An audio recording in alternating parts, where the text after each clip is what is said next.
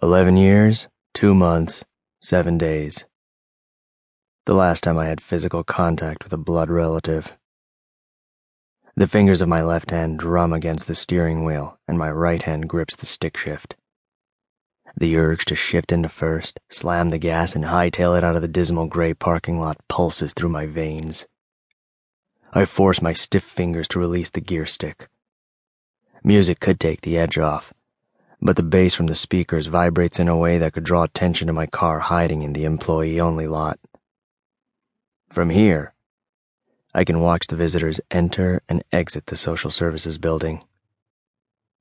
Ninety minutes ago, my mother walked in. Now I need to see her walk out. With each intake of cold air, the itch to leave grows. So does the itch to meet her. The heater died a half hour ago, and the engine stalled twice. A few more things to fix on the growing list. In need of a new resistor, the heater will be a cheap fix. My cell rings. Without checking the caller ID, I know who it is.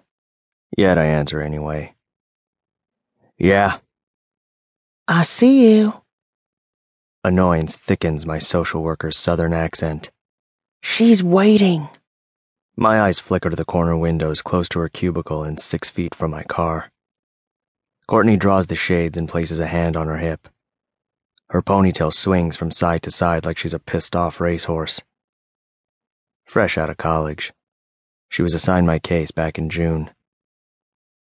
I guess her boss figured she couldn't jack me up more than I already am. I told you not to schedule a visitation. I stare at her as if we were in the same room. What I like about Courtney? She stares back. She's one of three people who have the guts to hold eye contact with an inked 17 year old with a shaved head and earrings. The second one is my best friend. The third, well, the third was the girl I loved. Courtney sighs and the ponytail stills. It's Christmas Eve, Isaiah. She showed early and brought you presents. She's waited patiently for a 30 minute visitation that should have ended 40 minutes ago. Waited. Patiently. My neck tightens and I roll it from side to side to keep from blowing steam at the wrong person. Ten years. I throw those two words at her every time she mentions my mother. Courtney drops her chin to her throat. Don't do this. She had her reasons and she wants to talk to you. I raise my voice and pound my hand against the steering wheel. Ten years! It could have been 15, but she was a model prisoner. She says, as if that was a concession on Mom's part. She wrote you once a week. I glare at Courtney through the windshield. Then be her social worker if you're up her damn ass so much.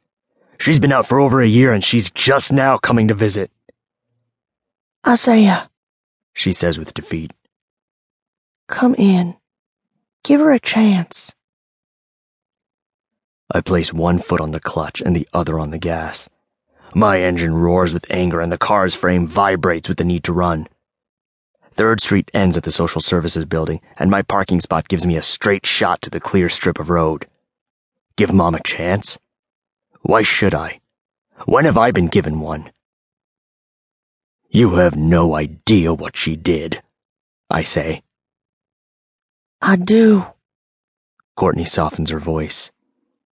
I'm not talking about why she went to prison. I shake my head as if the action can dispel the memory playing in my mind. You have no idea what she did to me. Yes, I do. A pause. Come in. We can work this out. No. It can never be worked out.